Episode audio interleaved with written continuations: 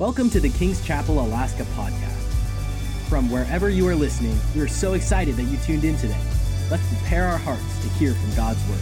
And uh, I felt the Lord said, No, you need to preach that again on Sunday night. And so um, I'm grateful to bring it to you tonight. Same message. If you were here on Friday night, may you get even more than you got out of it the first time. Because I know some of you were distracted with your phones and things going on. So, Luke 18, verse 35. If you're all there, say amen. All right, Luke 18, verse 35. Then it happened as he was coming near Jericho that a certain blind man sat by the road begging. And hearing a multitude passing by, he asked what it meant. So they told him that Jesus of Nazareth was passing by. And he cried out, saying, Jesus, son of David, have mercy on me. I want you to say that with me. Jesus, son of David, have mercy on me. Go on now, engage your heart and say it. Jesus, son of David, have mercy on me. And those who went before warned him that he should be quiet. But he cried out all the more, Son of David, have mercy on me. So Jesus stood still and commanded them to be brought to him. And when he had come near, he asked him, saying, What do you want me to do for you? And he said, Lord, that I may receive my sight. And Jesus said to him, Receive your sight. Your faith has made you well. Let's all say that. Your faith has made you well. And immediately he received his sight and followed him, glorifying God. And all the people, when they saw it, gave praise to God. Let's pray. Father, thank you for the fact that we get to freely gather and be here right now without hindrance or regulation. And I'm asking that you would move in this service in the time that remains that we would be encouraged, that we would be strengthened, that we would be equipped, that you would do what you want to do through this service, that you would touch the hearts of each and every person, those online, those that'll listen in the future, everyone, every, every child, boy, and girl, that you would pour out your spirit and anoint these lips of clay once again. That it would act, be activated in our heart, God, knowing that your word is a lamp unto a feet, a light upon our path. So have your way. In Jesus' name, amen. You may be seated. I grew up in Long Island, New York. How many of you know where that is? And uh, it's relatively close to New York City, uh, specifically Manhattan. I'll never forget driving in. My brother Chris was with me. There he is. And uh, my brother John, we were in the back seat of, I don't know, probably a station wagon, which used to be the thing. I think it's Suburbans and larger vehicles now. And as we were driving in the city, we were going down a street called the Bowery. And I don't know the condition of the Bowery now, but back in the 70s, before some of you were born, that was the place where there was a gathering of the broken, broken alcoholics, drug addicts, people that slept on the street. I mean, and I had never seen that. I mean, I remember specifically as a child looking out the window, and I remember dad saying, Lock the doors. I think that's before auto locks and seatbelts. Lock the doors. So, I mean, we understood like, lock, lock, lock the doors. You lock the doors. And I remember looking and people holding signs or trying to wipe the window or whatever happened. I just remember it really marked me of what a hopeless, it seemed so hopeless and so so sad to me as a little little boy. And I mean like, you know, five and six years old. It was a hopeless, it just seemed hopeless. Now, I, I don't know where you've come from. Maybe you're listening right now. You might be addicted. You might be addicted to alcohol or crystal methamphetamine. You might be in a broken down and out place. I want to tell you that there's hope for you. I want to tell you that you can make it, that God can heal you, God can set you free from every bondage, God can deliver you, heal your broken heart. give you recovery of sight and healing of the broken heart and restoration to your life, He can do it. He can do it, I said. He can heal your marriage, He can heal your kids, He can heal you of trauma. There is no hopeless situations in life. I want you to say that. There is no hopeless situations in life. Listen to the rest of it. Only people who've grown hopeless. Only people who've grown because with God, He's a God of all hope. And He can change, He can heal, He can deliver, He can provide. With God, nothing is impossible. And that which people are looking for at the end of a bottle, at the end of whatever they're partaking in, it never satisfies, will be found in Christ and in Christ alone. All other ground is sinking sand on Christ, the solid rock I've stand, I stand. I've discovered and found out the secret of life, and you know what it is? Love God with all your heart, with all your mind, with all your soul, and all your strength, and seek first His kingdom, and He'll add all things. This situation here, blind man, we don't know his name here, but we do discover his name in the book of Mark, chapter 10. His name is Bartimaeus, blind Bartimaeus. Blindness in the first century prevented one from working and reduced them to being a beggar. And begging was sanctioned. It was um, it was allowed. And if you study culture in that day, they were given actually a garment, a cloak, a, a begging garment or cloak. And you see in Mark that he has that. It doesn't talk about that here, but he was a beggar. He had no hope of, of, of working a job or getting a paycheck. He's blind. Now, today, you know, we have Braille and we have, we have jobs that people that are blind can do, and, and God can bring re- recovery of sight. Can you say amen? So it's not hopeless. Some of the greatest musicians were blind. But to be blind was to be poor and to be hopeless. Such is the condition of this man who we know as blind Bartimaeus. The blind man had vision before he sees. I've, I've entitled the message Sighted. On Friday night, I brought in a high powered rifle with no bullets. Come on, somebody say hallelujah. And I talked about when I first came to Alaska, I began to learn about rifles, I've always admired weapons. I like guns. Anybody like guns? Come on. I like guns. I have multiple guns. I have an amazing one tonight. Let me show you this. Oh, that might scare people. I won't bring that out. Okay. I'm, I'm kidding. Actually, I, I do carry, uh, but when I preach, just so you know, the Lord said, You're not going to carry when you preach and minister. I said, Okay. Of course, half the congregation's carrying tonight, so it's all right, but. He said, No, you're not going to carry because I am your shield and your exceedingly great reward. And so I, I don't worry about that. But I learned about guns, they have to be sighted in. I mean, we have a 22 that if the, you know, the, the sight was off a little bit, you miss. And with a high powered rifle, you know, you need, they use lasers and do all kinds of things and has to get sighted in. So I went to go hunting and never killed anything, but I have this amazing Browning rifle. And they told me, oh, you need to go get that sighted in at 100 yards, take it down to this gun shop, and they'll sight it in. And so they did.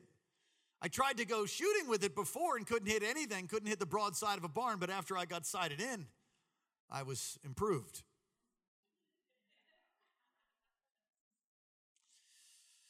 This blind man was what I would call sighted. He had vision even though he couldn't see. Even though he couldn't see, his vision actually released sight to him by his own faith.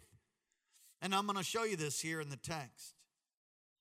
Although he was blind, he had eyesight that Jesus was the Messiah.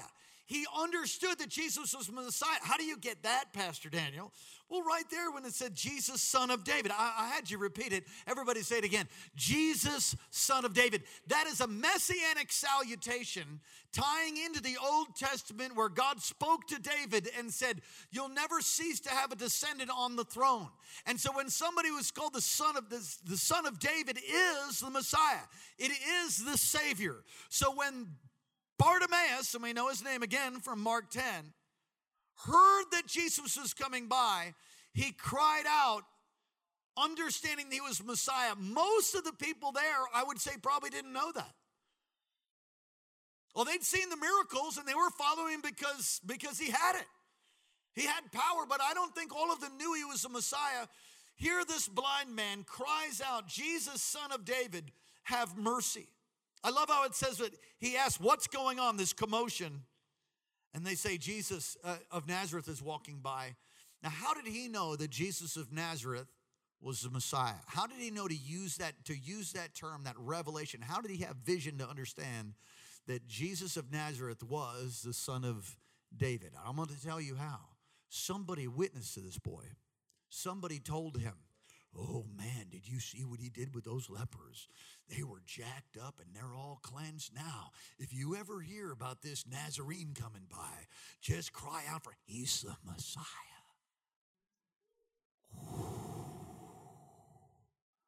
He is. He's the Messiah. If he ever comes by here, boy, you just call his name until he helps you. You might get a set of eyeballs.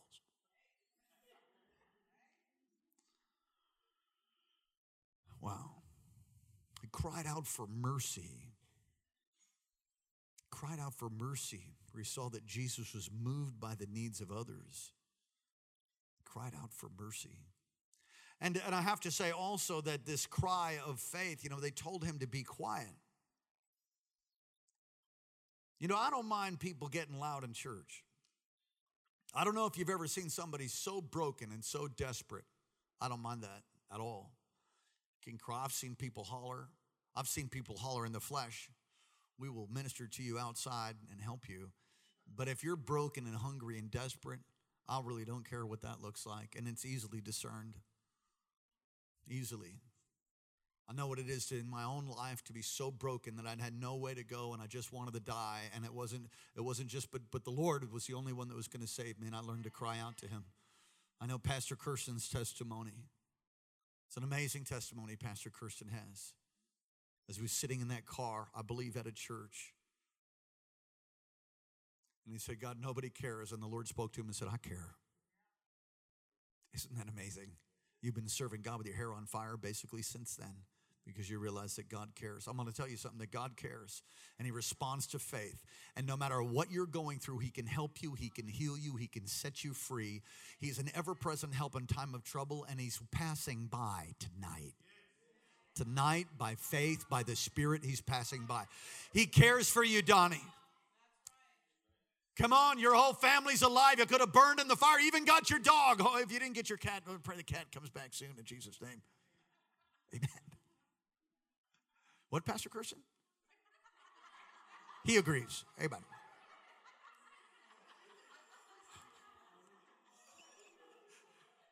Come on, someone say, God loves me.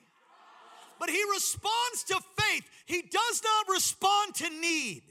He doesn't respond to your need. He responds to faith. And if in your heart tonight you can position yourselves to say, Jesus, son of David, have mercy on me, on my family, on my marriage, on my kids, have mercy on me. He had mercy on you, Mitch. He had mercy. You could be having surgery or some horrible report. It will never, ever, ever, never, ever come back. God's a miracle working God. Come on, tap your neighbor and say amen. Come on, tap your other neighbor and say, He's a miracle worker. And it's interesting how religion will try to get you to shut up.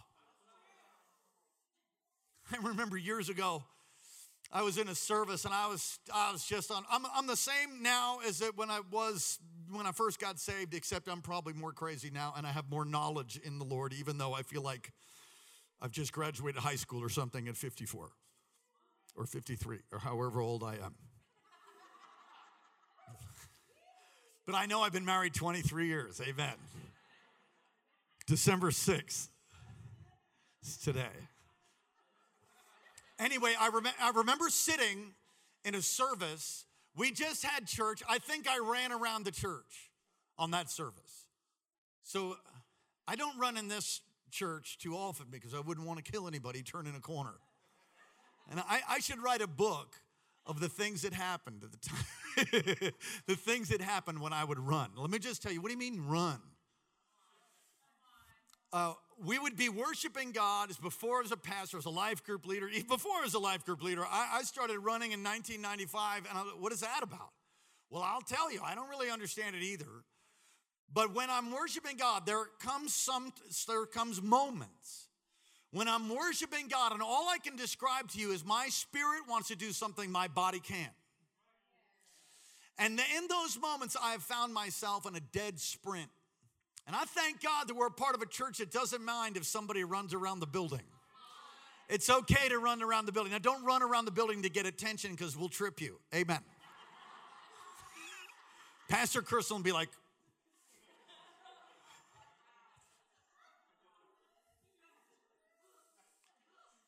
I'll just tell one story when I was running, and then hopefully I can remember what I was going to tell you. I was running this one service. I took off, and usually I, I usually I kind of come to while I'm running, and I re- and I can just feel the. I, I only know like a Hawaiian word, the ehu kai of the spirit. It's like I don't know how to describe it. It's a supernatural experience. I turned the first corner and was headed to the back. And that was a large building. Uh, the sanctuary is about the size of ours, new one. And when I turned the next corner, there was a very large lady. I didn't say large, I said very large. And I hit her. I threw the anchors out, but there was no there was nothing I could do. And I don't mean a jog. I don't mean this. You know what I mean? I mean like dead out, everything you got, straight fire, full blast. There's no stopping. And uh, as I hit this lady, boof, we spun. And we spun, and she let me go, and I spun off, and I kept running. And all I heard her say was, oh, people were falling out for the laughter of it all.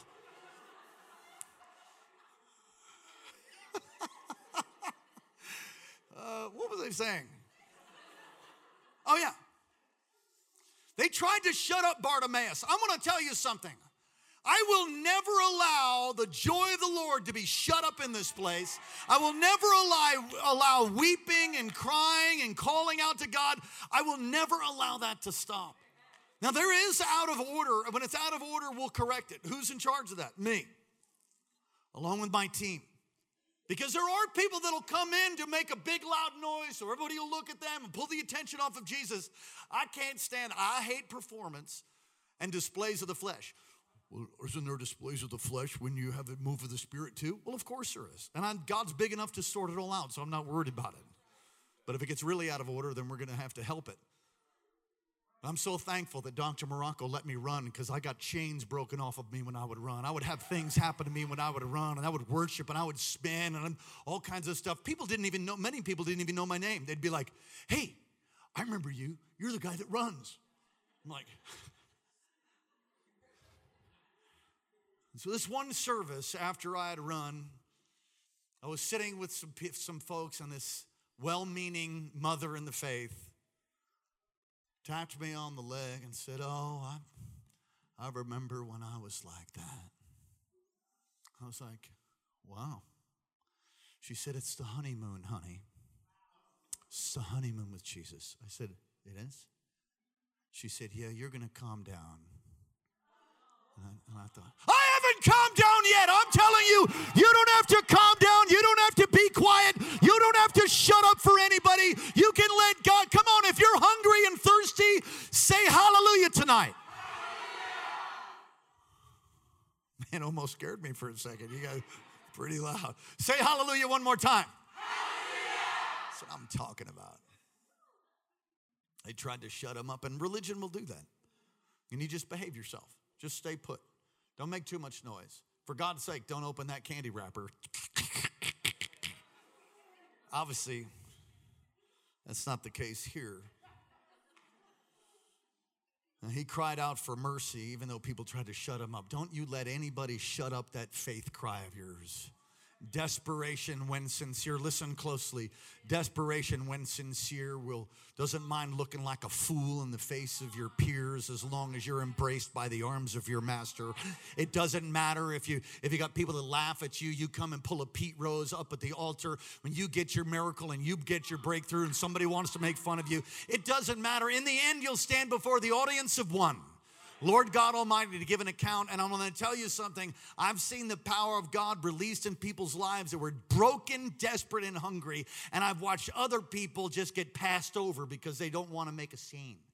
When you're really hungry, you don't give a flip about what somebody thinks. When you're really desperate. Facts.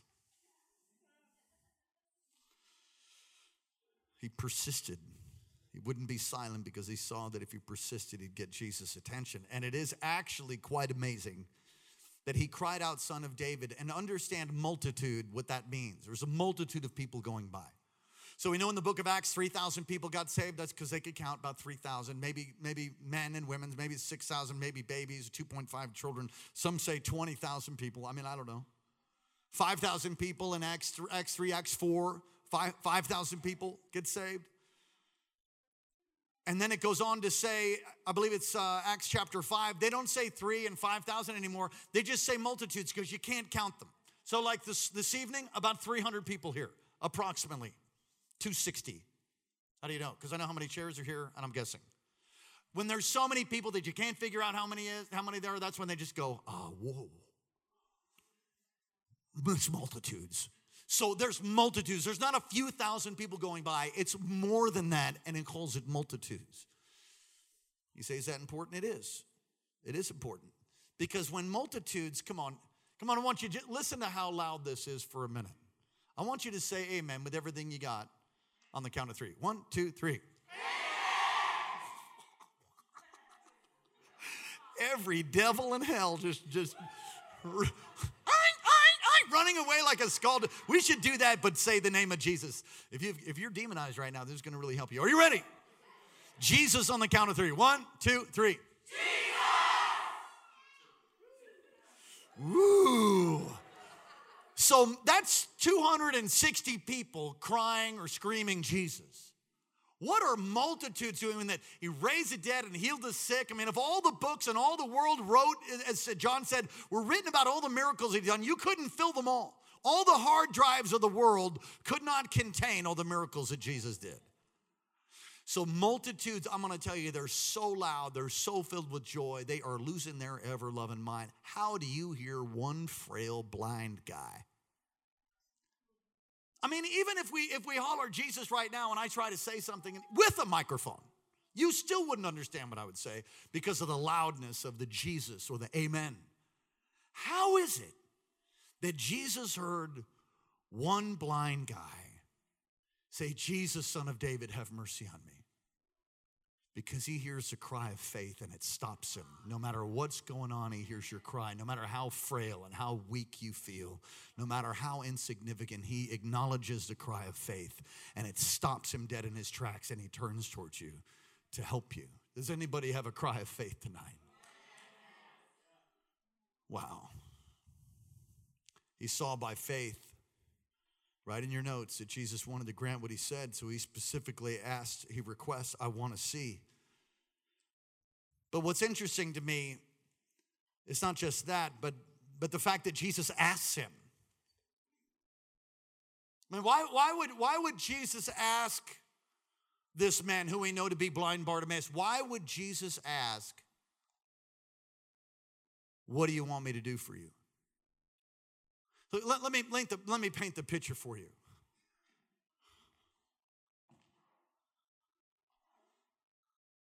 What's the problem? I have a problem with my leg. Is that obvious? Okay, so so Bartimaeus cries out, Son of David, have mercy on me. When he comes to Jesus,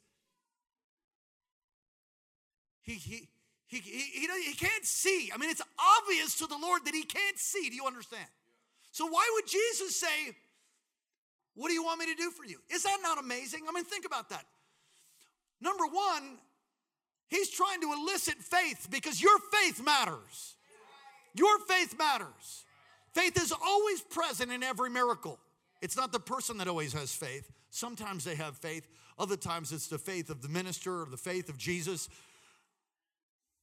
But there's always faith present somewhere in every miracle. Blind Bartimaeus is asked by Jesus, What do you want me to do? And I have seen this over the 20 plus years of pastoring. Just because somebody has a broken place doesn't actually mean they want to be healed. And they use it as a badge. I've seen people use their dysfunction as a badge. I've seen people use their, because if they get healed, if they really get healed, if they really come out of the wheelchair, or they really get healed of their, their, their dysfunction of whatever's taking place, then you're not gonna get your TDI check or whatever it is. You're not gonna, come on, you're not gonna get, you don't get food stamps anymore because now actually you can get a job. I'm preaching better than you're amen. Come on. You're like, yes, he's talking about my cousin. I know that.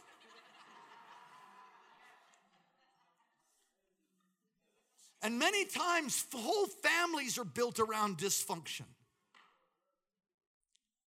And so as long as as long as you're the scapegoat or you're the black sheep in the family, everybody else's stuff is not so glaring. But when the black sheep, when the scapegoat gets healed, then all of a sudden everybody gets to see their own warts and problems and stuff. And then there's people that are so hooked on, the, on what they get from it. People feel sorry for him.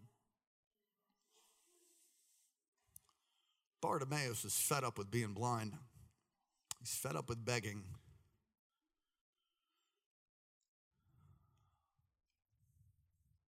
He elicited faith from Jesus. You know, Jesus wants to change your life. He's alive forevermore. And He wants to change your life, He wants to change you. I always wanted Jesus to just come and just do it. Can't you just, can't you just like, can't you just, bam, can't you just do it? And I, and I, I frequently question, why can't you just like, couldn't it just be one touch on an altar, whack, and then I'm instantly mature? Pastor Karen's still praying that I answer some of these altar calls. that I'm instantly healed, instantly. Now, there is instant healing. And there is miracles. There is breakthroughs of power. But then then the amazing thing is for me and, and for you that there's a growing in your walk with God. You learn to walk with Him. The faith I have today, I didn't have 20 years ago. I've seen a lot. I've learned a lot. I've learned more. And the more I learn, the more I realize I don't know much. Wouldn't it be great if Jesus just, bam, hooked you up and took care of it? No, he wants to co labor with you. And there are progressive miracles. We need to learn to cry out to God and partner with Him. You know, as fast as you can obey, and submit to him is as fast as you'll get breakthroughs and miracles. Did you know that? Many people don't read the word, don't meditate on the word. They don't they don't really want to change their lifestyle. They're not they're not really convinced that the word of God is the word of God, so they continue to fornicate. They continue to do things that cause difficulty and pain. They're just not convinced. And over the course of time, you know, the Lord works on me. He's so gracious and merciful. Aren't you glad that God is merciful with the likes of you and me? Aren't you?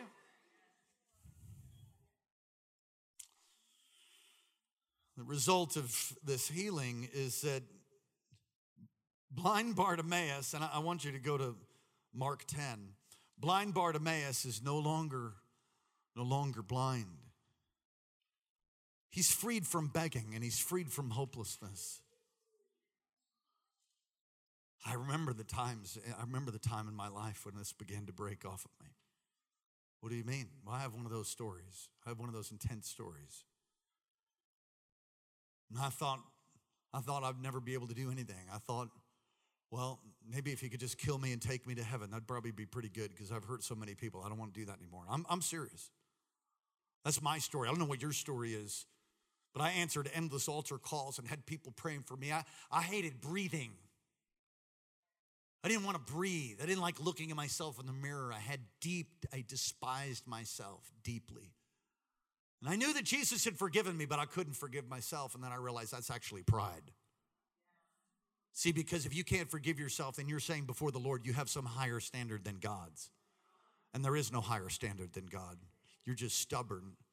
And it's pride turned inside out, looking like false humility. And you're unworthy because you're unworthy. You're made worthy by the blood. And these things started to be put together. I remember some of those services. Oh, I ran that night. I remember some of those services like, man, I'm gonna stink and rip a hole in the world for Jesus. I'm a new creation in Christ. I'm not blind, I'm not hopeless, I can do something. I thought I was, I was like 25, 26, and I thought I was like 70. I mean, I felt like, oh, I've blown it now, I'm 27. Oh, oh, some of you guys know what I'm talking about. Oh, I'm 28 now. What can I ever? What are you? You're wet behind the ears for God's sake. You're 28 years old. Get a grip. Your concrete is still wet. You better do something before it sets up in a massive stronghold to keep you back. I don't care what age you are. The, we had a pastor join our staff at 80 years old. And he served God and brought about a great move of the Spirit, and the Filipino congregation started. Pastor Alcantara. And he died at 106. And his legacy lives on in Maui and beyond worldwide, really now. 80 is older than most of us. If you're older, over 80, there's no one here over 80 that I know of, but they're online. In the morning, we have people that are here over 80 years old. 80 is when he started this ministry. We have somebody over 80 over, over here somewhere. Raise your hand if you're over 80. Very good. You could put in an application. Let's get you going. Amen. No, you're over 80 years old. Well, glory to God. You have a spirit of Caleb. You, you, are going to take your mountain.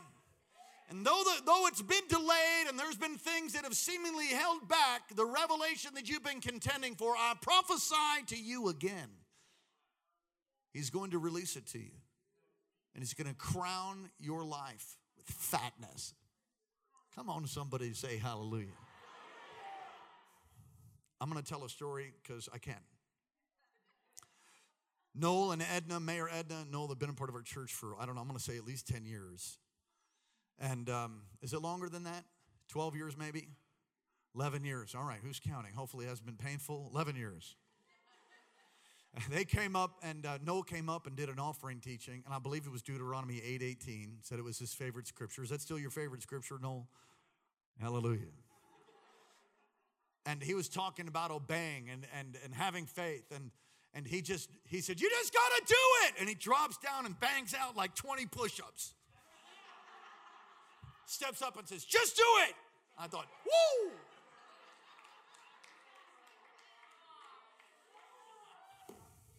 come on lift your hands to heaven jesus is passing by tonight he wants to help you he wants to heal you. He wants to take away your begging, helpless spirit. He wants to give you hope. And I remember those services again when I when the whole, all of a sudden hope filled my heart. And I went, wait a second. 25's not that, that old.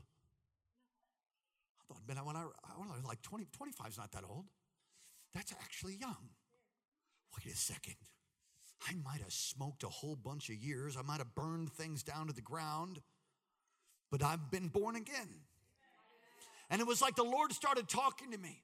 It was what was hopeless with man was not hopeless with God. That there was not impossible that God could take my life, my shattered life, where I was blind and broken, and He could put it together and use something. That's what He did for me. And he's been doing it ever since. And I don't know what you're going through, but I'm telling you, you have been selected, you have been appointed, you have been chosen by God, as it says in John 15, to bear forth fruit and fruit that remains. God is on the throne. The devil's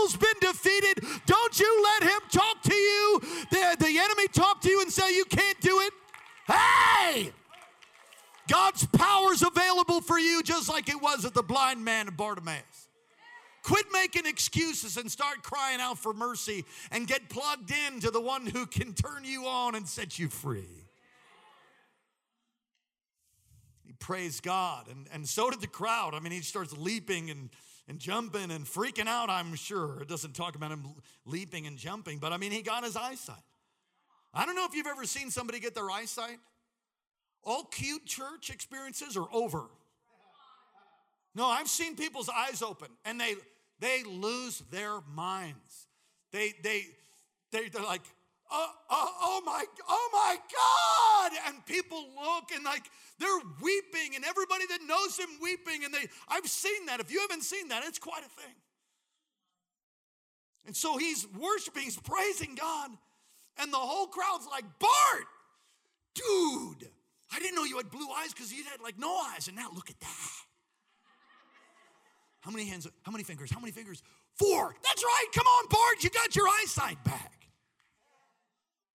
So he's praising God and he's excited. You all there in Mark? Mark 10. Go to verse uh, 46.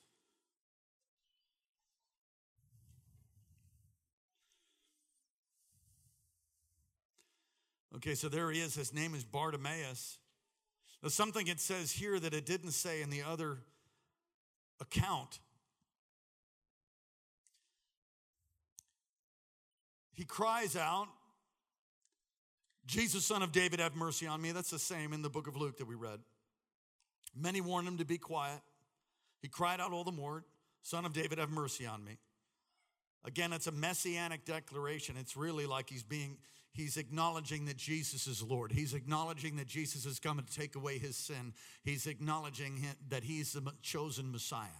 So it's really a declaration of salvation as well. Jesus stood still, verse 49. He called the blind man, Be of good cheer, rise, he's calling you. And look at verse 50. Verse 50 says, And throwing aside his garment, So he's begging. He, I told you he had a garment, right? He's begging. It's, it's, a, it's a beggar's garment. So when Jesus hears him in the midst of a multitude, he hears a cry of faith. Bartimaeus gets up and throws aside his garment. He's like, I ain't begging no more. That's it. He threw aside a mentality. He threw aside his the, the, the, the identity of being stuck as a blind person and a beggar. Some of you, some of you come to church year, you know, day in, day out, or week in, week out, I should say, and you still got your little beggar garment. You need to get rid of a mentality of being broken. You get, need to get rid of a mentality of being a victim. There's no victims in the kingdom. If you want to be a victim the rest of your life, if you want to stay addicted, if you want to stay afflicted, if you want to be broken in your marriage, broken in your life, broken in your emotions, that's up to you.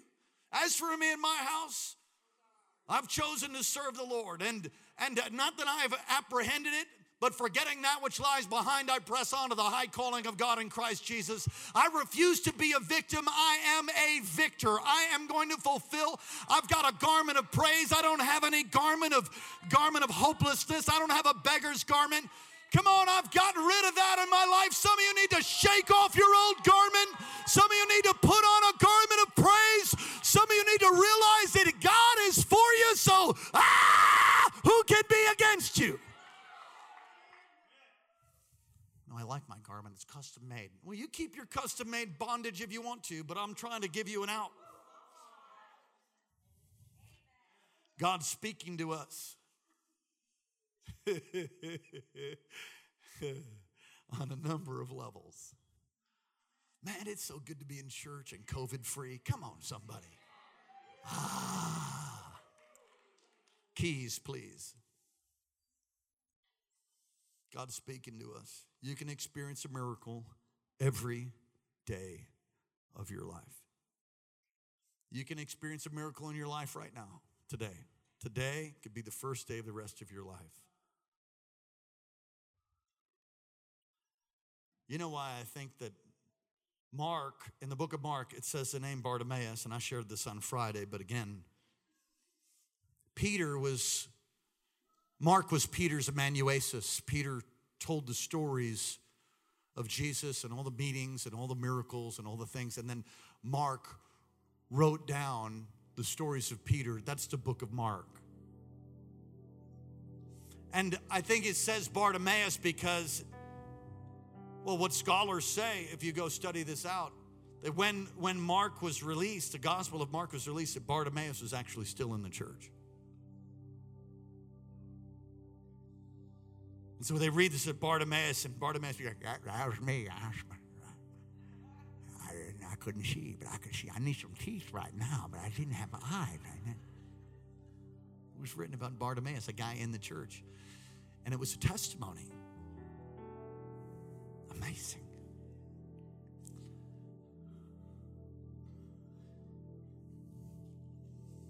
Won't you open your eyes to something more? Won't you open your eyes to the hope of heaven? Won't you open your eyes to making your life count? Throw off your beggar's garment. Jesus is passing this way. He's passing this way every day. As near as your words in your mouth, He'll touch you and, and impact you and transform you. I've seen people come to church and over the years. Those of you who've been in the house of the Lord a long time, you see some come and just get so touched by God and then fade away about a month later, six weeks later. We try to desperately try to build relationship and help people walk in the dream for whatever reason they just want to take another lap around the mountain. I understand there's bondages and covenants and evil, all kinds of things that take place. I know what it was in my life. I didn't get all set on fire and running around the building in the first week. I needed some serious healing. But I do remember when the lights went on. They've never been turned off and they won't ever be turned off because God lives on the inside of me. I'm trying to turn the lights on. I'm trying to turn the lights on for you. Dead blind, Pharisaical religion will never give you vision, will never change your life, will never set you free from the yoke of bondage. But God, by His power, by His word, can breathe into you and change you and touch you and raise you up to be a man of God, to be a woman of God, to be a world changer. It doesn't matter what your age is, it doesn't matter what your ethnicity is, it doesn't matter your background or your education. God chooses you, chooses you. He selects you, He appoints you. But you've got to be like Bartimaeus Jesus, son of David, have mercy on me. Have mercy. I need your help. I need your anointing. I need your fire. I need your baptism. Oh, God. Oh, Lord. Change. Change me. Change me. It's not preaching, that's actually praying. That's not something I'm trying to muster. I need to be changed. good work he begun, he will complete until the day of Christ Jesus. Don't be tripping. God ain't done with me yet. You need to be sighted. You need to have vision to understand that you might be here right now, but God wants to bring you to a new place. Thank you for joining today's podcast. If God is impacting your life through this ministry, you can partner with us and give at kcalaska.com. Also, don't forget to subscribe to our channel and enjoy more messages